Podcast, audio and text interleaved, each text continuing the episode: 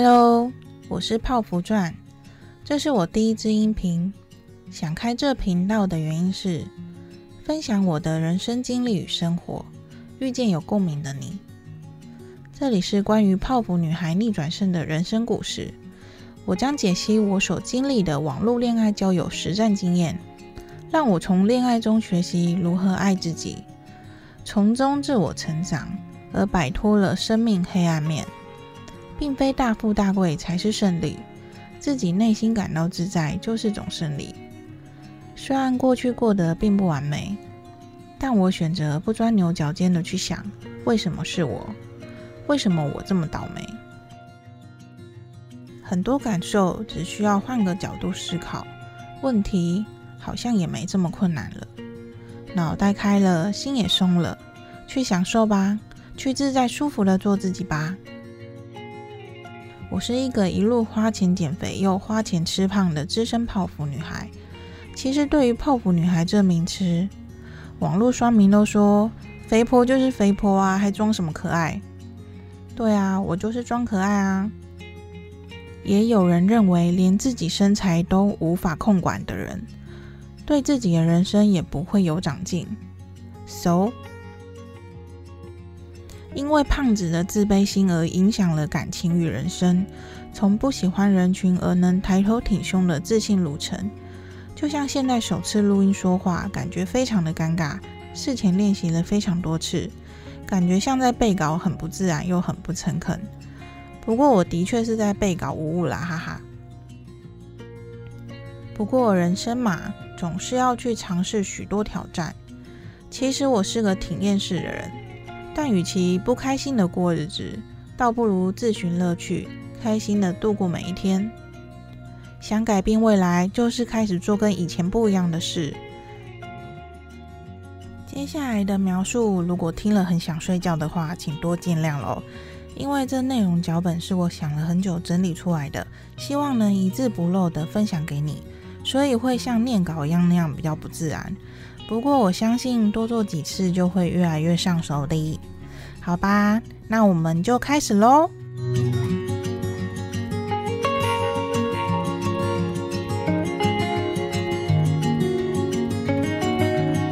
第一集的标题是：不完美的成长过程真的会控制你一辈子吗？我的答案是 No。首先，先简介我自己，我是独生女，从小单亲。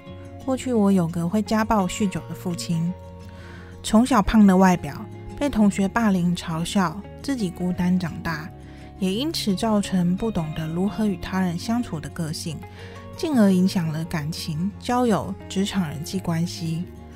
从自卑、自闭、不喜欢与人交际的过去，而今我懂得享受生活，惬意的做自己。从小不受重视，渴望别人来爱我。但又不知道如何与他人相处。曾经，我以为只要我记得同学们的生日，为他准备生日礼物，我就能交到朋友。等到我自己生日的时候，内心期待着会有人送我礼物，但实际上却完全没有任何人记得。当时，总羡慕着那些被很多人围绕的同学们，感觉身上都散发着光芒，心想。为什么不是我呢？国小时期不愿意主动与人互动，常常整天完全没说过任何一句话，宁可自言自语或跟自己玩芭比。也曾经跟老师说谎，家里长辈生病需要照顾，而翘课了好一段时间。其实我都躲在家里看漫画、看电视的，可能深受少女漫画的影响。以为找个男朋友就会有人来爱我，不断的花痴暗恋男同学，写告白情书，当然完全没有成功过。那现实世界不成功，业务拓展到了陌生市场，在开始有网络聊天室的时候，便开启了网络交友这特殊技能。我当时觉得，在看不到外表的世界里，或许我得到真爱的胜算会更大，但总是要面对现实。因为自己胖胖的外表，常常见面后对方态度落差之大。那时候被讨论的恐龙妹，自己也一直对号入座。对自己越来越没有自信，不断的鬼打墙，一直怪自己不够好，怪自己为什么不是瘦子，一直祈求别人来爱我，但我却不懂得如何爱自己。从以前就常听到自己都不懂得爱自己，别人怎么会爱你呢？当时不懂是在说什么屁话啊！继续花痴的祈求别人来爱我，继续觉得自己不够好，一定是我太胖了才没有人要爱我。开始为了别人减肥，为了迎合别人去压抑自己内心向往自在的感受。渐渐的，在两性相处中，我发现，当你一直奢求对方的爱，只会让自己在这段感情里更加卑微，对自己没自信，认为自己不够好，所以才不被爱。当我开始正视自己的内心，让自己尽量处在舒服的状态，我找到了两性相处的平衡点。我不再因为对方的情绪而影响我的心情。我开始欣赏自己的优点，检视反省自己的缺点。我找到了自己内心舒适的方式，也能自然地与他人相处。我在恋爱中蜕变成为更好的自己。在接下来的节目里，我会分享我在网络交友所遇到的经历，用十年后的自己去分享现今对过去的看法。主轴会是分享网络交友议题，因为蛮多人对网络交友感觉害怕跟怀疑，但网络交友只是个管道，认识之后的相处之道是相同的。加上现在资讯爆炸，发生许多网络恋爱诈骗事件，希望借由我的经验与解析，去让大家了解后更能自在的多方认识新朋友。也会从网络交友相关主题去延伸分享我在恋爱中学到的成长，让我去深思自己对人处事以及如何转念，而渐渐的走出过去。这世上很多事情没有对与错。不要去强求别人依照你的期望生活。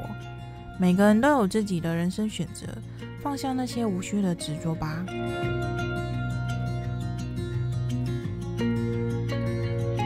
如果有兴趣，请记得一定要订阅我的频道，每周准时更新，希望能帮助到有共鸣的你，让你能看清晰左右两旁的道路，往更好的方向前进吧。相信未来。将能回头笑看当时的自己，不要害怕追求爱情，多与异性接触，多交朋友，才能越来越明了自己真正想要的是什么。